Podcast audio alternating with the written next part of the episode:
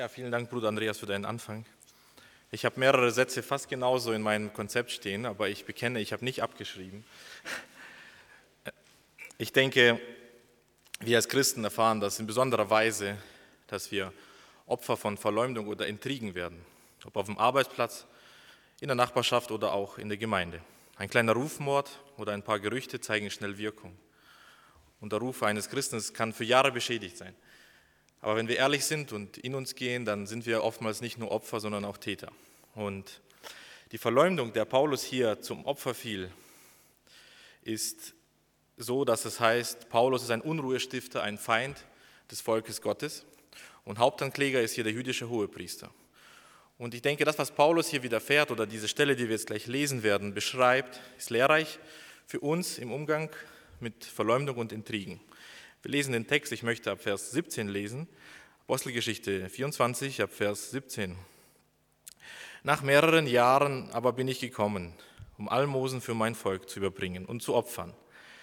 Als ich mich im Tempel reinigte, ohne viel Volks und Aufruhr, fanden mich dabei einige Juden aus der Provinz Asia. Die sollten jetzt hier sein vor dir und mich verklagen, wenn sie etwas gegen mich hätten. Oder lass diese hier selbst sagen, was für ein Unrecht sie gefunden haben, als ich vor dem Hohen Rat stand. Es sei denn dies eine Wort, das ich rief, als ich unter ihnen stand. Um der Auferstehung der Toten willen werde ich von euch heute angeklagt. Zur Gesamtsituation. Es fällt auf, dass Jesus immer schwieg, als er vom Hohepriester und von Königen verhört wurde. Paulus nicht. Paulus redet relativ klar und offen über die Probleme. Auch unter anwachsendem Druck schweigt Paulus nicht. Und der Unterschied ist darin begründet, dass Jesus von den Propheten als der Messias gesehen wurde, als das Lamm Gottes, das stumm zur Schlachtbank geführt wird. Für die Apostel aber galt die Vorhersage von Jesus oder die Führung Gottes, dass sie selbst vor Königen und Obersten zu Zeugnissen geführt werden. Genau das erlebt Paulus an dieser Stelle. Beachten wir zunächst, was diese Kontroverse um Leben und Tod auslöst. Dafür möchte ich auf Vers 16 zurückgreifen weil sich Paulus um ein unverletztes Gewissen vor Gott und Menschen bemühte. Gab es Dinge, bei denen kein Kompromiss gestatten konnte. Dazu gehörte die eigentlich jüdische Lehre, dass es die Auferstehung der Toten gibt. Weil er hier seinem Gewissen folgte, lenkte er die Empörung der Menschen auf sich. Ich glaube, das ist die erste Lektion, die wir mitnehmen können. Wir brauchen nicht denken, dass wir allen Schwierigkeiten und Hindernissen aus dem Weg gehen können, wenn wir uns nur schlau genug anstellen. Hindernisse, Schwierigkeiten, Anfeindungen oder Feindseligkeiten sind kein moralischer Makel oder ein Mangel in unserem Verhalten und müssen es auch nie sein, sondern begegnen oftmals denen, die sich wie Paulus um ein unverletztes Gewissen vor Gott und den Menschen bemühen. Betrachten wir als nächstes das Verhalten der Ankläger. Mir sind einige Punkte aufgefallen. Zunächst, sie stellen die Situation gefiltert dar. Eben Vers 16 ist es, glaube ich, nein, 17 ist das noch. Aber ich bin gekommen, um Almosen für mein Volk zu überbringen und zu opfern. Was, was der Hohepriester darin sieht, ist ein Angriff und ein Aufruhr. Ja? Intriganten Machtmenschen ist jedes Mittel recht, ihre egoistischen Ziele zu erreichen. Sie bemühen sich auf keinen Fall, geschehene Situationen fair darzustellen. Dass Paulus Almosen für Israel gebracht hatte, und das nicht nur für Christen, sondern einfach für das Volk Israel, wie er hier erwähnt, ist dem Hohepriester Hananias egal. Er sieht in der Botschaft von Paulus einen Angriff auf seine Macht. Das Verhalten der Ankläger ist auch, dass man Aussagen nicht auf Wahrheitsgehalt prüft. Wir lesen hier in, in ähm, Vers 19, einige Juden aus der Provinz Asia hätten eigentlich als Zeugen auftreten sollen. Das ist die heutige Türkei, etwa eineinhalbtausend Kilometer von Jerusalem entfernt. Und sie sind nicht einmal am Prozess da. Und diese Leute lösen Stein der Verleumdung raus. Wie viel wussten sie denn, wie Paulus wirklich ist? Wie viel Fehlinformation lag davor? Aber der Hohepriester in seiner Machtgier prüft die Information nicht auf den Wahrheitsgehalt. Die Wahrheit bekümmert ihn wenig. Drittens, sie können keinen Klartext sprechen. Paulus weist ja darauf hin, wenn er in Vers 20 sagt, oder lass diese hier, also den Hohepriester und seinen Rechtsanwalt, meinte damit, was für ein Unrecht sie gefunden hatten. Hier ist es interessant, dass unberechtigte Anklagen immer vage bleiben.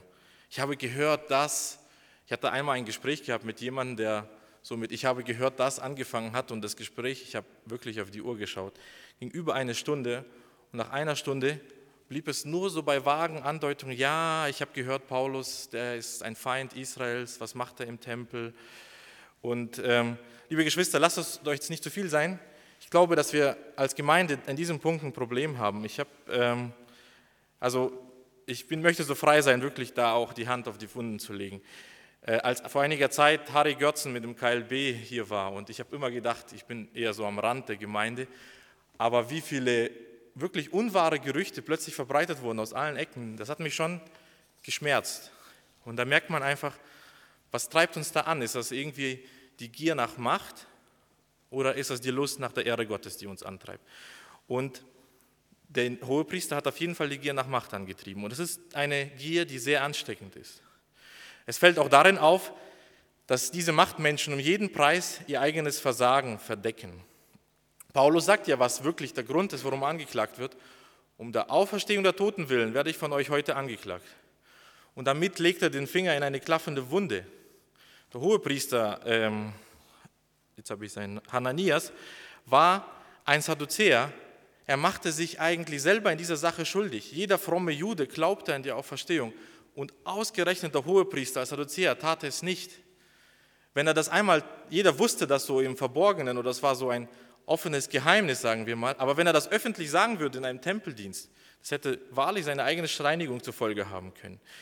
1990 gab es einen spektakulären archäologischen Fund in Israel. Da hat man das Familiengrab von dem Hohepriester Kaiaphas entdeckt. Und interessanterweise lag in den Schädeln der Toten, auch in dem von Kaiaphas höchstpersönlich, eine Münze im Mund. Die Münze, die er mitgenommen hat, um im Reich der Toten den Fährmann, der quasi über das Totenreich die Toten oder in das Totenreich die Toten bringen soll, zu bezahlen. Ein Mensch also, der immer geleugnet hat, dass es Engel und Reich Gottes und Auferstehung gibt, wollte noch einmal mit einem heidnischen Brauch auf Nummer sicher gehen, als es um seinen eigenen Tod ging. So stand es also um den geistlichen Zustand der Hohepriester. Aber der wurde geschickt versteckt, aber jeder mögliche Fehler, jeder Gerücht, den man über Paulus nur finden konnte, wurde äh, so stark es nur ging ausgeweitet. Dieser Hohepriester Hananias, ich habe etwas zu ihm recherchiert und Josephus also meint, dass er relativ beliebt war bei den Juden und eigentlich ein eher positiver Hohepriester war. Aber wisst ihr, was das bedeutet? Josephus berichtet, er wäre nach Ende seiner Amtszeit beim Volk in höchsten Ehren gestanden, da er nicht nur verstand, durch Geldgeschäfte zu Reichtum zu kommen, sondern diesen Reichtum für Geschenke an den Statthalter Albinus verwendete, wodurch er diesen günstig zu stimmen gelang. Lediglich seine Knechte hätten es gewagt, sich an dem Zehnten der Priester zu vergreifen, wodurch manche Priester ihrer Nahrungsgrundlage beraubt, den Hungertod starben. Bei diesem Priester, der hätte eigentlich hier angeklagt und, und verurteilt werden müssen, aber er kommt als Ankläger dahin. Man versteckt also sein eigenes Versagen, man sieht seinen eigenen Balken nicht und sieht den Splitter im nächsten. Wenn Johannes später, und damit kommen wir zum fünften Punkt, Machtmissbrauch ist immer besonders abscheulich, wenn er in der Kirche stattfindet, in der Gemeinde Gottes.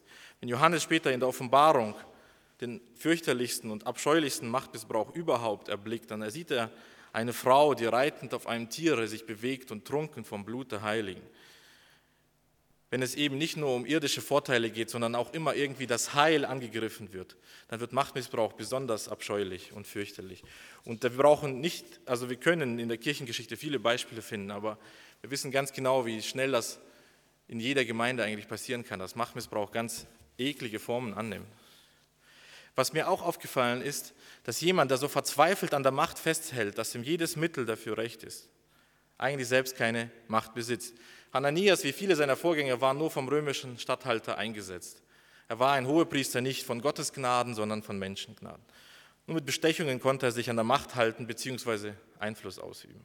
Und der hier so mächtig eintritt und offensichtlich so um die Reinheit des Tempels bemüht ist, ist eigentlich selber ein machtloser Mensch.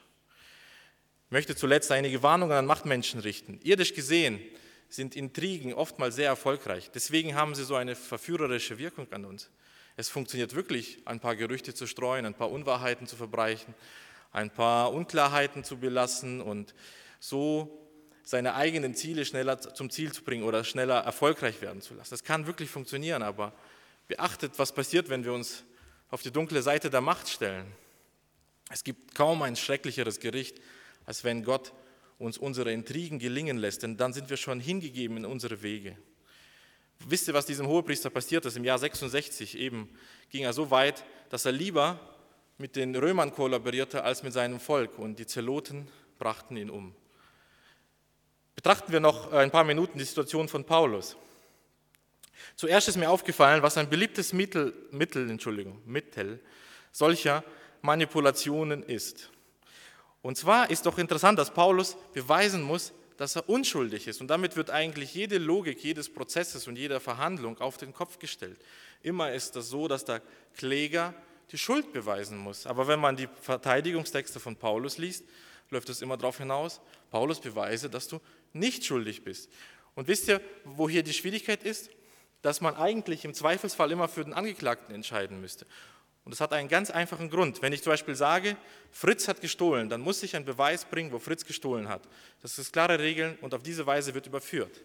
Aber wenn ich sage, Fritz muss beweisen, dass er nicht gestohlen hat, müssen wir jede einzelne Lebensstation von Fritz untersuchen und darauf prüfen, ob er in jeder Situation, wo er hätte stehlen können, wirklich nicht gestohlen hat. Das ist nahezu eine Unmöglichkeit. Es ist viel leichter, von jemandem die Schuld zu beweisen, als zu sagen, beweise, dass du unschuldig bist. Und das ist so ein Mittel, das quasi Paulus hier jahrelang im Gefängnis hält, weil man hier mit quasi umgekehrtem Spieß ihn angreift. Ich möchte noch auf zwei Anfechtungen blicken, die Paulus in besonderer Weise widerfährt. Da wäre zunächst der Kummer zu nennen, in dem er sich befindet, dass er ganz alleine ist. Zwar kommt der Text selber in einem späteren Kontext vor, wahrscheinlich bei einer zweiten Inhaftierung, dennoch passt hier, was wir in 2 Timotheus 4, 16 bis 17 finden, wo Paulus berichtet, bei meinem ersten Verhör stand mir niemand bei, sondern sie verließen mich alle. Es sei ihnen nicht zugerechnet. Verleumdungen, Intrigen, Gerüchte, böse Gerüchte, Rufmord können ganz persönlich uns angreifen, ganz intim sein und uns wirklich privat zum Leiden bringen. Und das, da hilft uns vielleicht das, was Paulus hier weiter berichtet. Der Herr aber stand mir bei und stärkte mich. Lukas beschreibt hier, wie Paulus und vor allem seine Botschaft in den wüstesten Intrigen, in den schlimmsten, äh, sage ich mal, Ver Verquetschungen, die diese Machtzahnräder bewirken können, besteht und Kraft bringt und das Evangelium sich weiter verbreitet und selbst eben bis zum Königsthron kommt.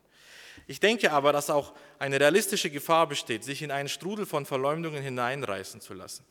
Ein Bruder berichtete mir vor kurzem, dass jemand über ihn Lügen verbreitete, ein anderer trug es weiter, plötzlich musste er sich vor seiner Leitung verantworten.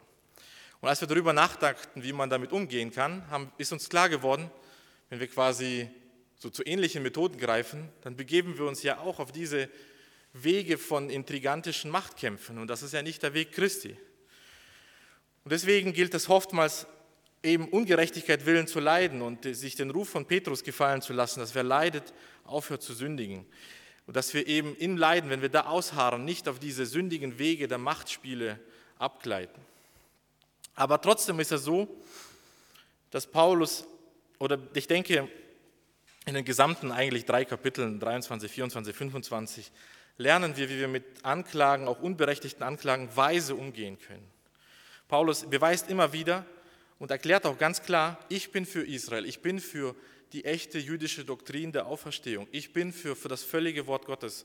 Und er, er weist immer wieder hin, ich bin eigentlich ein echter Jude und ähm, er geht nicht auf diese Puppenthese oder Strohmann-Argumente ein. Er sagt ganz klar, Vers 20 und 21, oder lass diese hier selbst sagen, was für ein Unrecht sie gefunden haben, als ich vor dem Hohen Rat stand. Zuletzt noch, was schützt uns vor dem Sog von Intrigen? Was kann uns dabei helfen, nicht den Kampf um die Macht, sondern den Kampf um den Glauben zu führen? Und ich denke, es ist das höhere Ziel. Ich, natürlich lässt die Kürze der Zeit hier nicht zu, um zu beweisen, welche Verlockungen und, und List und Versuchung der, der Ruf um die Macht oder diese Kontrolle besitzen kann. Aber in letzter Instanz suchen wir damit immer unsere eigene Ehre. Hananias suchte immer die Ehre von sich selbst, obwohl er als Priester eigentlich Gottes Ehre suchen sollte. Und Paulus beweist sich eben in seinen Leiden als ein echter Priester Gottes als einer vom königlichen Geschlecht, weil er die Ehre Gottes sucht. Und lasst uns das wirklich äh, zum Schluss vielleicht mitnehmen, dass wenn wir unsere Ehre suchen, unsere Ehre wird uns niemals Herzensfrieden geben oder Heilsgewissheit oder Vergebung zusprechen. Sie verspricht uns auch keine ewige Zukunft. Sie gewährt uns keine neue Bürgerschaft und erschreckt keine Gemeinschaft mit Christus. All das, was wir oftmals so finden, wenn wir unsere eigene Ehre suchen, finden wir nur, wenn wir die Gottesehre suchen. Und die finden wir nirgendwo schneller und besser als am Kreuz Christi, so wie Paulus es in seiner Haft tat, weil er es gewohnt war in seinem ganzen Leben als Nachfolger Christi. Amen.